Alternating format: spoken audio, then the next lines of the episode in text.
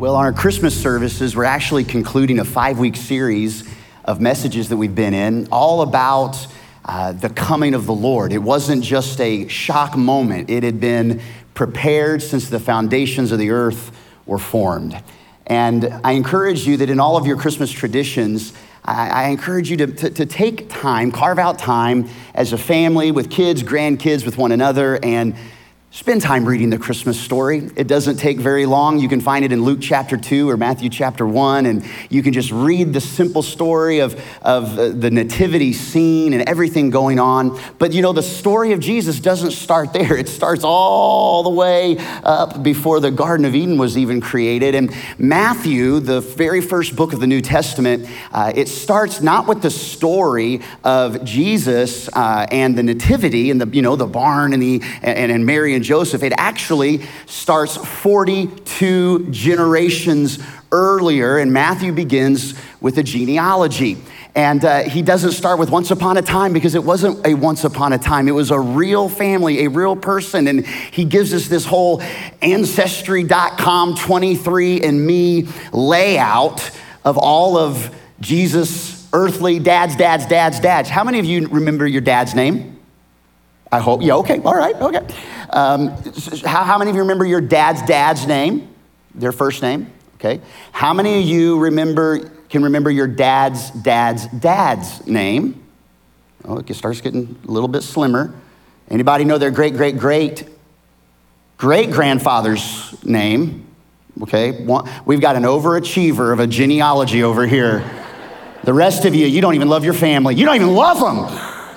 Now, isn't it crazy? Like the, mo- the closest people in our bloodline, we don't even know their first name after a few generations. But Matthew wants to show us this is a, this is a surgical process of God to fulfill prophecy, and to fulfill the right person at the right time with the right family and the right credentials. And a genealogy was like about proper pedigree coming from the right bloodline. But when you see Jesus' genealogy, it actually isn't it all about a proper pedigree at all. As a matter of fact, it includes cultural outsiders.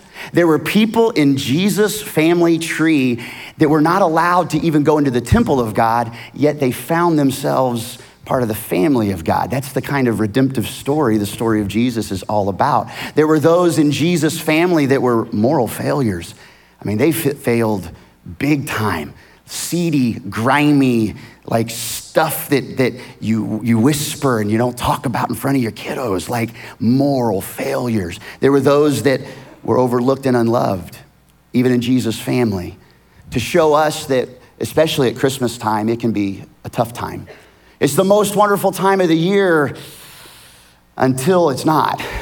And when we're facing hurt and a wound and a, an empty seat at the table for the first time at a Christmas, and we can feel overlooked and unloved and we can struggle. Jesus' family had those same realities.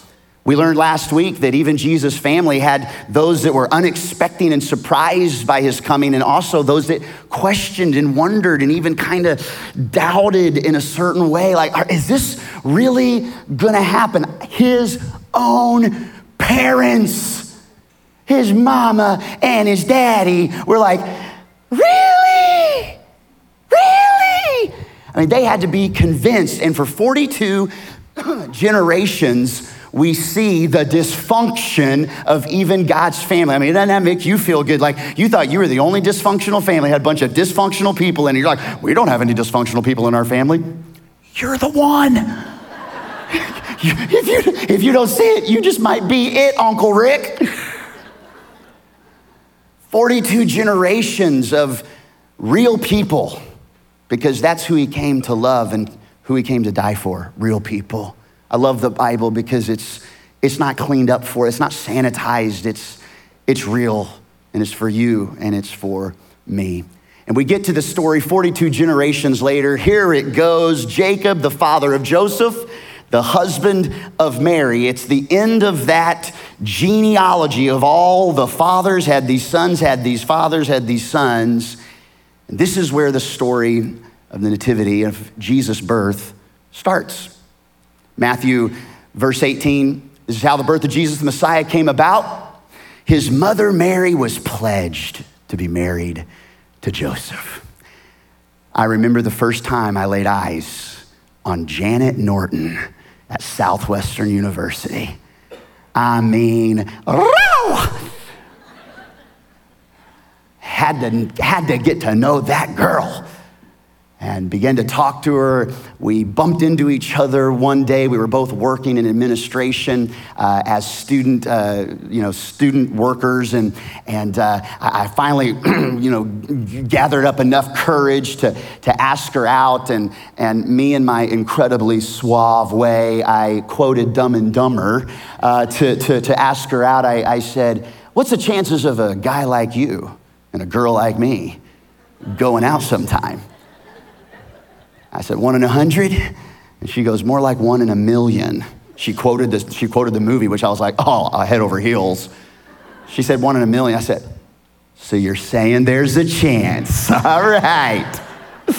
And we began to date, and several months later, I knew this. I mean, we, I knew on the first date, and my dad knew before I knew, my mom knew before, like, son, if if you don't marry that girl, you're out of the family. We're taking her. Like that's how much they love Janet so fast. And a few months later, I uh, asked her to marry, but I know I had such a catch that I wanted to make sure she wasn't going to like uh, kind of uh, uh, work her way out of the deal. And so I asked her in front of 6,000 people at this big convention, this church convention. Boy, you know I was destined to be a pastor when I'm asking my wife to marry me in front of a church group. Uh, actually, we got it on video, and here's part of the proposal.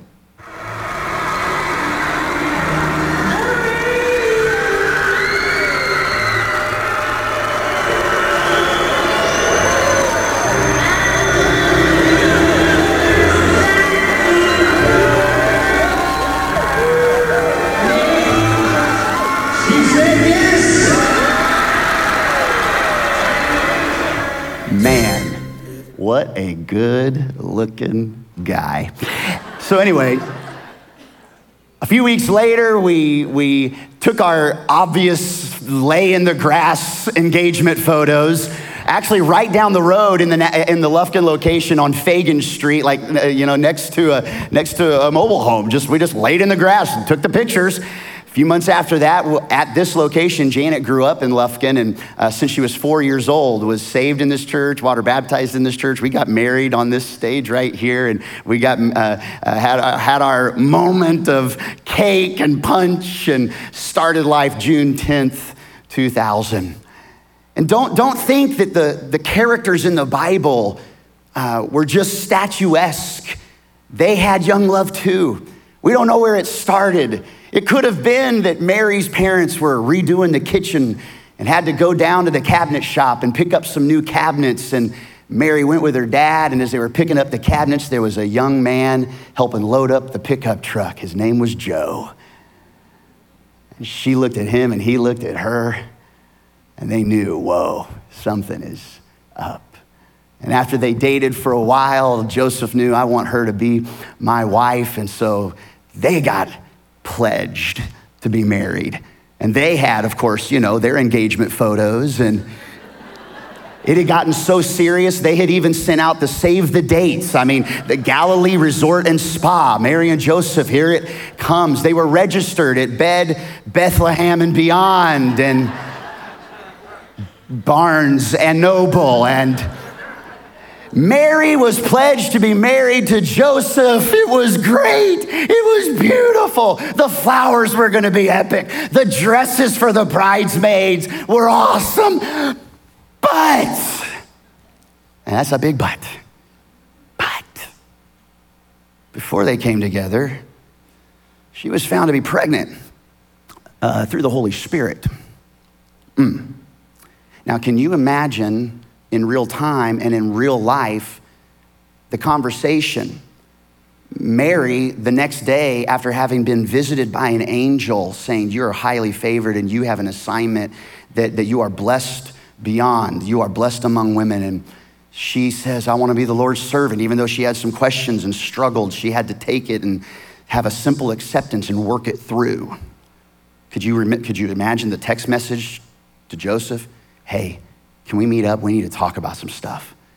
Joseph's like, you know, in the middle, he's got his, his protective goggles on and his gloves, and he's running something through the sander, and he stops, he texts her back, is everything okay? What is it? Just, just snap me. And she's like, no, no, no, no. We need to talk face to face. And he's like, emoji, question mark, mind blown, question mark, question mark, question mark. Then he starts calling her, and it's going straight to voicemail. And he's like, What is up? Why are you leaving me on read? And she's like, Just meet me at the Nazareth Starbucks at 5:30. so he gets cleaned up. He meets her at Starbucks. She's sitting there, and she, he can tell, like, she is, she's, she's got a lot on her mind. And she grabs his hands over that little round table and she begins to explain what had happened the night before and the realness of that angel and what that angel said and what she was feeling and what she and she was worried about telling her parents and was worried about telling him and could you imagine what was going through Joseph's mind as he sits there and sees her and is thinking about these things and, and, processing this? And she finally gets done and she's just beside herself. She says, Joseph, like, you won't say anything, just say something. I mean, what are you, what are you, what are you thinking right now? And, and, and, and I don't know, but, but I, I wonder if Joseph was, you know, basically like, Where? Who? You've been where? Where? Mm, for real. Oh, really? That's how you feel. Anyway. I don't know if it happened exactly like that. Maybe. Maybe. What am I trying to say? Even Joseph, the earthly father of Jesus, even Mary, the mother of Jesus, had to deal with reality of the unexpected moments. In fact, if you're taking notes tonight, you may want to write this down that no one, no one is exempt from experiencing the unexpected. The good unexpected of a proposal, the good unexpected of, a, of an increase of the salary, a good unexpected of grandbabies, a good, une- and then the unexpected layoff or the unexpected hospital stay, the unexpected sickness, the unexpected passing, the unexpected infidelity or the unexpected wound the unexpected diagnosis. No one's exempt. Jesus himself said it rains on good people and bad people, just people and unjust people, righteous and the unrighteous. And it's not a matter of if, it's a matter of when. Some of the greatest, largest, life changing moments you'll ever experience in life, you may not even see them coming. And you can't avoid them. You just got to walk through them. Now, Joseph processes everything. And because Joseph, her husband, was a righteous man, he was a God fearing Jew, he loved God, he followed the law, he was a righteous living man. And he didn't want to expose her to public disgrace by, by screenshotting their text messages and, and, and spreading it all over what's happened in Angelina County and what happened in Nacogdoches County. He, he wanted to he wanted to respect her, even though he didn't understand this story she's saying about the Holy Spirit and this pregnancy. So he had in his mind, he had it, he had it all laid out. He was strategic. He, he really thought it through, had a lot of time to think, and he was just going to divorce her quietly and move on with his life. And here's another element we learn in this story about our own lives that even your best intentions can produce the wrong decisions. He had in his mind, he was a righteous man trying to follow God, and he was about to walk away from the greatest moment in human history. He was about to walk away from a divine moment, but he had thought it out. And I know some of us, you got your theories about God, you've got your thoughts, you kind of have your own thing, and ah, the God of the Bible, you'll take this and that, but then the other things like, let me just kind of create my own situation here and you, you know what? You, you may be a good person, but good decisions can even, or good intentions can lead to wrong decisions, especially when you're dealing with the emotions of the unexpected. So I want us to sit with this question today. Just sit with this question What's your unexpected? Can you think back to, or can you uh, identify even now maybe something unexpected that you've had to deal with, or you're dealing with, or you may have to deal with. The good news is this, and we read it in the Christmas story. It's this beautiful reason for the season. And, and here's the deal we, we say Jesus is the reason for the season, right? But if you were to ask Jesus the reason for the season, do you know what he would say? He would say, actually, you are the reason for the season. There was no need for me to come to earth as a man if it weren't for my love for you. I could have just stayed in heaven. And I could have done it a different way, but, but I loved you so much. I love this world so much that I would give my life. My father would give me to pay for your freedom. You're the reason for the season. And in this story, we learn this, in, this invaluable lesson. Write it down. God can work a miracle in the middle of your unexpected moments. God is still working miracles today. He's not put that in a box and shut it up and put it in the back of the closet. He's still doing miracles. He's still moving. He's still breathing. He's still having his way. He's the same God of yesterday, today, and forever. That same God that is alive and true and not only is moving, but he's also moving through you, the body of Christ. He wants to empower us to be his hands and his feet, and God can work a miracle. And I know that some of you, you've been saying, why, why, why won't he work the miracle then? Why won't it work the miracle? And you're, you're having to navigate the realities of a broken world. And hey, I even know that there are some of you, maybe you or, or, a friend or a relative, an associate, a neighbor, you may have said, you know what? I would believe in God. I would believe in God if he'd show me a miracle. If he'd just show it to me, I, then, I, then I would believe. And I want to show you something in this story that Joseph was standing in front of the greatest miracle that had come to earth. And he couldn't see it, he couldn't understand it because he was blinded by his unexpected. He was blinded by the detour of life. So, the next few moments that we have, I, I want to I want to show you some principles in the Christmas story that are really kind of practical applications, not just for Mary and Joseph in a, manger and some sheep and some shepherds, but really some practical application for you to grab by the hands and, and follow in your own pursuit of Jesus. And basically, it's this it's like how to receive a Christmas miracle. How do you receive a miracle into your life? Joseph wasn't to have it. But God intervened, God worked a miracle in the middle of his unexpected, and he received that Christmas miracle with an open heart and open eyes. We learn these practical applications with the rest of the story, and it goes like this. After he had considered all this, the divorce, the conversation, the pregnancy, an angel of the Lord appeared to him. Now, the angel appeared to Mary right there in her room, right there wherever she was. She was wide awake, standing straight up. But Joseph, the angel appears to him in a dream. He lays down and falls asleep and knock, knock. Hey, Joey. And there's the angel.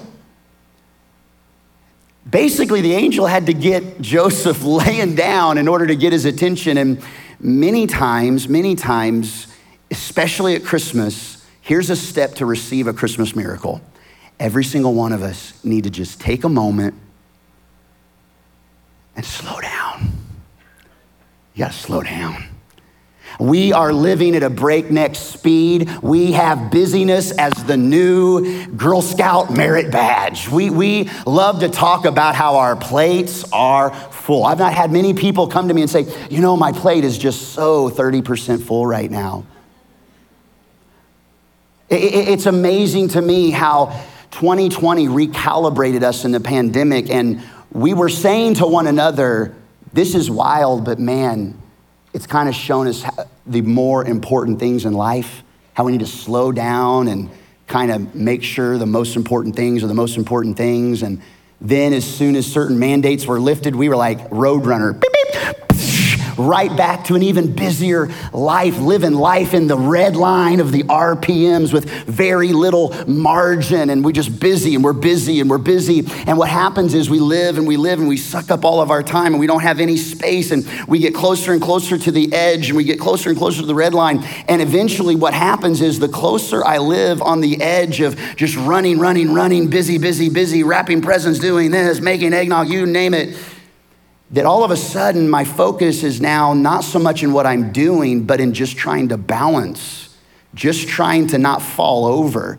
And I spend more energy being counterbalanced in my life that's breakneck speed busy versus what I really need to be saying in the next moment. In, in fact, you're focusing more on whether I'm gonna fall or not on what I'm even talking about. But if I give myself margin, if I give myself some space in my life, I'm able to whew, get a little breathing room. Can I challenge you? Carve out some time this Christmas season to just slow down and invite Jesus to speak into your life. Here's number two. The angel basically is saying, You're a very important part of this story, man. Joseph saw himself as the outside looking in, the, the, the, the fiance who's been betrayed, the fiance who's been traded in for maybe a one night stand and he's wondering what's going on. But really, Joseph was right in the thick of it. He was in the middle of it. He was a massive part of this whole story. He wasn't going to be the father of Jesus, uh, uh, but he was going to be the earthly father of Jesus. The angel of the Lord appeared in a dream and said, Joseph, and he calls him by name. He, ident- he gives him his real identity. God is very serious about identity. And he says it like this He says, Joseph, son of David. Now, what's interesting about this moment is if you didn't read the genealogy clear, if you back up and we see Joseph introduced, his dad isn't David, his father isn't David. We see, we read it right here. And Jacob, the father of Joseph, the husband of Mary. So it's basically Joseph, the son of Jacob, not Joseph, son of David.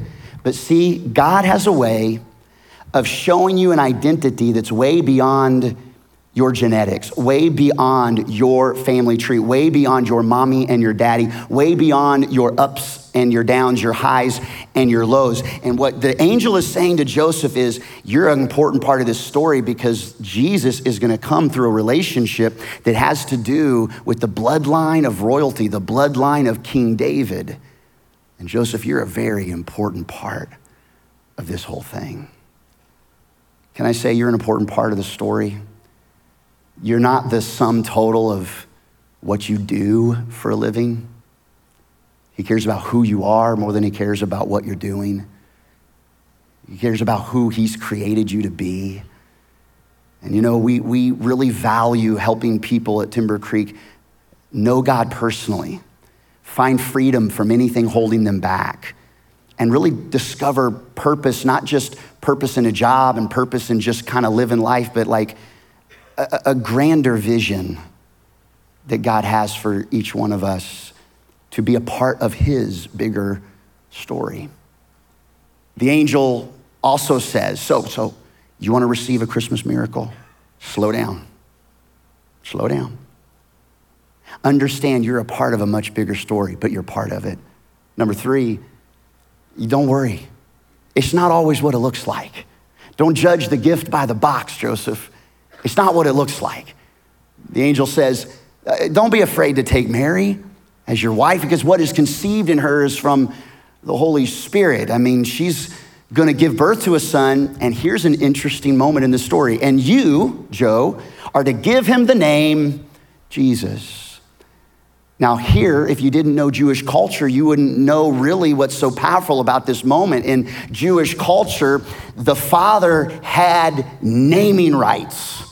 The father was the one. It wasn't that you got a, a, a, book of baby names and you're like, I, you know, it wasn't like Mary's thinking, I'm thinking Skylar or something like that. And, you know, like they, the dad decides in that culture. He decides the name, he's gonna carry the bloodline. And what the angel is saying is, you don't get to choose the name. I'm giving you the name. Why? Because God was the father, God was gonna give the name, God was choosing the bloodline. But un- understand this as well. Basically, God is saying, or the angel's saying, like, you can't name this God. He is already named. But in life, do you know what ends up happening about Jesus and a lot of people? They want to name Jesus themselves. Instead of Jesus being the final authority in our life, we name Jesus our administrative assistant and we hand him things that maybe we don't want to deal with. The creator of the cosmos deserves to be more than your good luck charm. He deserves to be more than a four leaf clover or the big man upstairs that we go to when we're in a pinch. He deserves to have your extravagant worship and your glad surrender. He's already named. The angel's saying, You're not going to be his manager, he's going to be your manager. Give him this name, he's going to be your savior.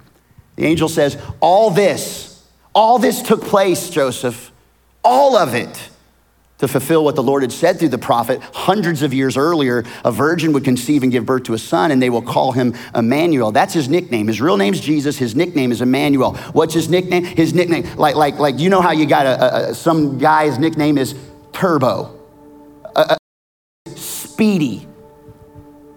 We, we, we have a, a pastor on our team who's transitioned to become a missionary, uh, Stephen Courtney. His nickname is Dirty Steve because he just gets dirty all the time for some reason. It's not like he's dirty, you know, mentally or spiritually. It's just dirty Steve. God's nickname for his son is God with you, God with me, God with us.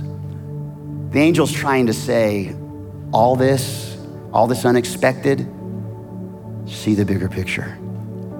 See the bigger picture, Joseph. You're part of something grand here. Do you know that I think one of the greatest miracles that could happen in your life and in mine may not be a healing of a physical thing, but one of the greatest miracles that could happen in your life would be a healing of your perspective, a, a healing of not just eyesight, but insight. In order for Joseph to receive everything God had for him, he had to walk by faith, not by sight. One of the greatest miracles God wants to do for you and for me, and every year at Christmas is an awesome opportunity to recalibrate our perspective. Whew, he's big and he's good and he's peace on earth and it's goodwill toward men and he did it for us. See the bigger picture. When Joseph woke up, he did what the angel of the Lord had commanded him, and he took Mary home as his wife. It's one thing to hear, it's one thing to have a dream. It's another thing to wake up and realize, I'm gonna act on this. Jesus himself said, when, when you're foolish, you, you may hear the word of God, but you don't do anything with it. And when you hear the word, but you don't do anything with it, it's kind of like a contractor who would build an entire house on a real sandy, loose foundation. No matter when the unexpected rains down, that house is going to shake, that house is going to crack, that house is going to fall. But when you hear and you do, that's like a wise builder who builds on solid, solid foundation. Joseph was putting that into practice. He gets up and he washes his face and he looks in the mirror and leans onto the vanity and he is inviting ridicule. He is inviting gossip. He is inviting opinions of his family and his parents and his in laws and everybody into his life. But he looks and he says, I know I've heard from God. He gets dressed and he walks out of his little house and down the street across town. I can see him going through the market and stopping for a moment and picking up a bouquet of flowers. Joseph walks that dusty street that he's walked many times, holding hands, eating ice cream with his girl. Gets to Mary's house and he knocks on the door, and the dad answers. Is she home? Dad says, Come on. He walks into the living room and sits on the couch, and in just a moment, Mary comes out of the upstairs room and sees Joseph. She thought it was maybe done. She didn't know what to think. She comes down the stairs and she sits next to him and he grabs her by the hand and he says, Mary, okay, okay. I didn't see it. I didn't, I didn't understand it. And this is crazy. This is crazy, okay? But let's do this.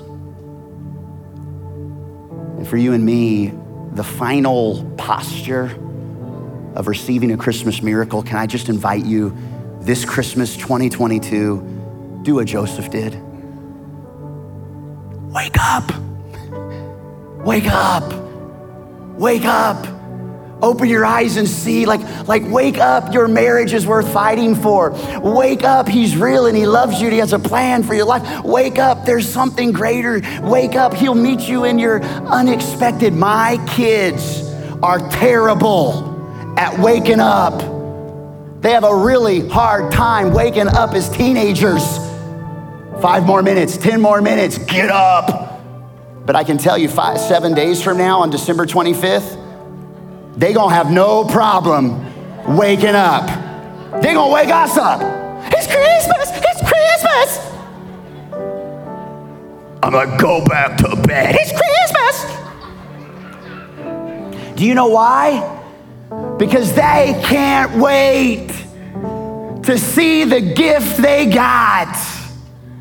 And friends, you don't have to wait to unwrap the greatest gift you got. His name is Jesus, and He's the answer to every problem.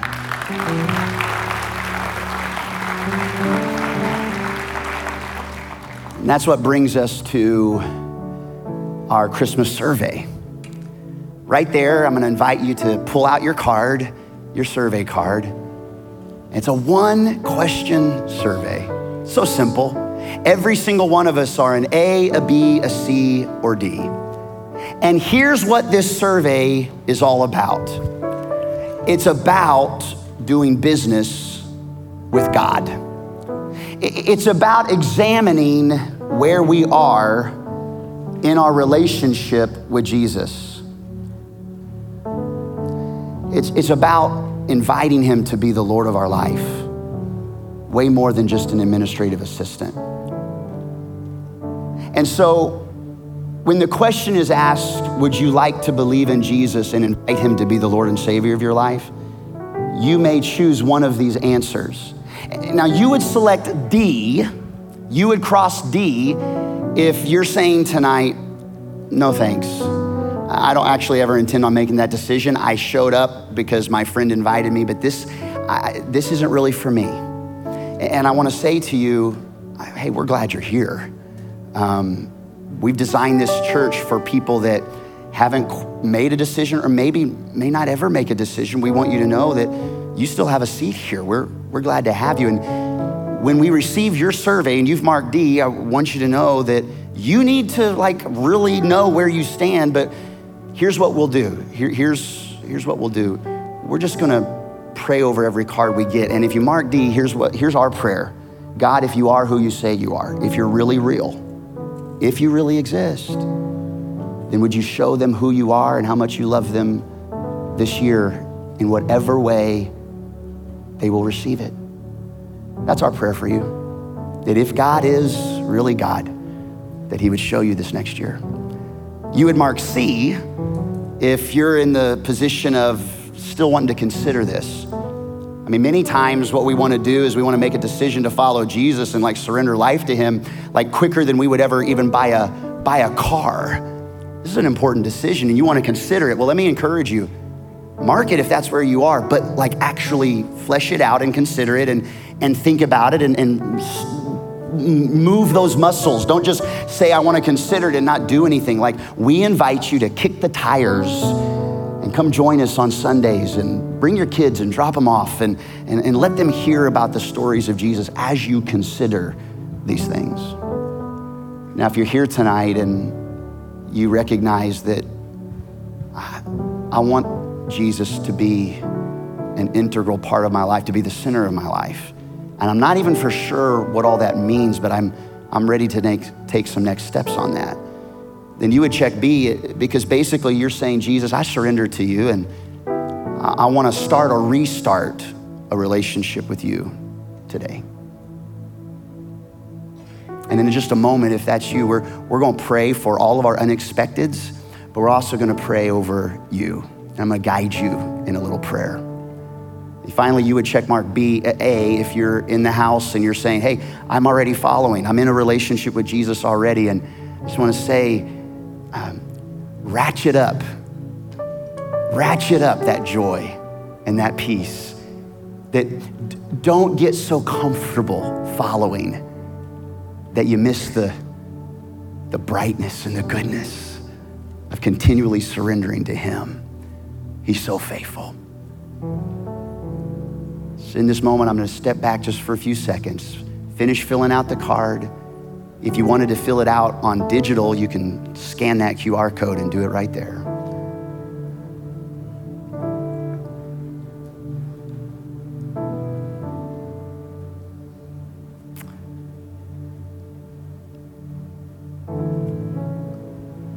If we were in Arkansas, I'd give you five more minutes for one question. But it's Texas, everybody, so we're ready. I'm kidding. My whole family line is from Arkansas. You know why they don't have a CSI Little Rock? Not a lot of dental records. anyway, sorry. wow, that makes an awesome prayer moment. We, we, we got to pray now. That's what we got to do. Would you close your eyes and bow your heads? I want to pray over you. Maybe you made a decision to follow Jesus tonight. Ah. Heaven's atmosphere changes when people decide to follow him. And we're so excited to help you along this journey. In your own words, you simply say, Jesus, thank you for dying on the cross for me. Thank you for giving me hope and taking my sin away. I, I give you my life. Thank you for being a perfect God, sinless, preparing a place for me in heaven. I want to follow you. And thank you for not being mad at me, but giving me this moment to make things right with you.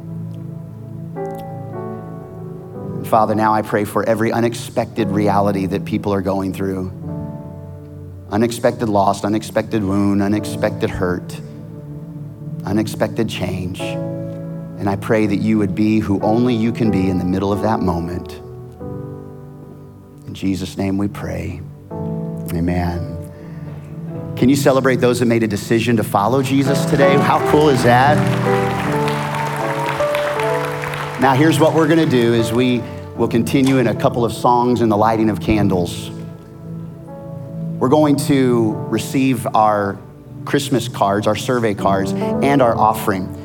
And in just a moment, our ushers are going to pass one bucket per row all the way down and just pass it all the way, all the way down the row, and they'll pick it up on the other side. This is an opportunity for you to give to Jesus in the offering your survey card, but also if you'd like to give a gift now or on the app or in timbercreekchurch.com, you can do that anytime through the week.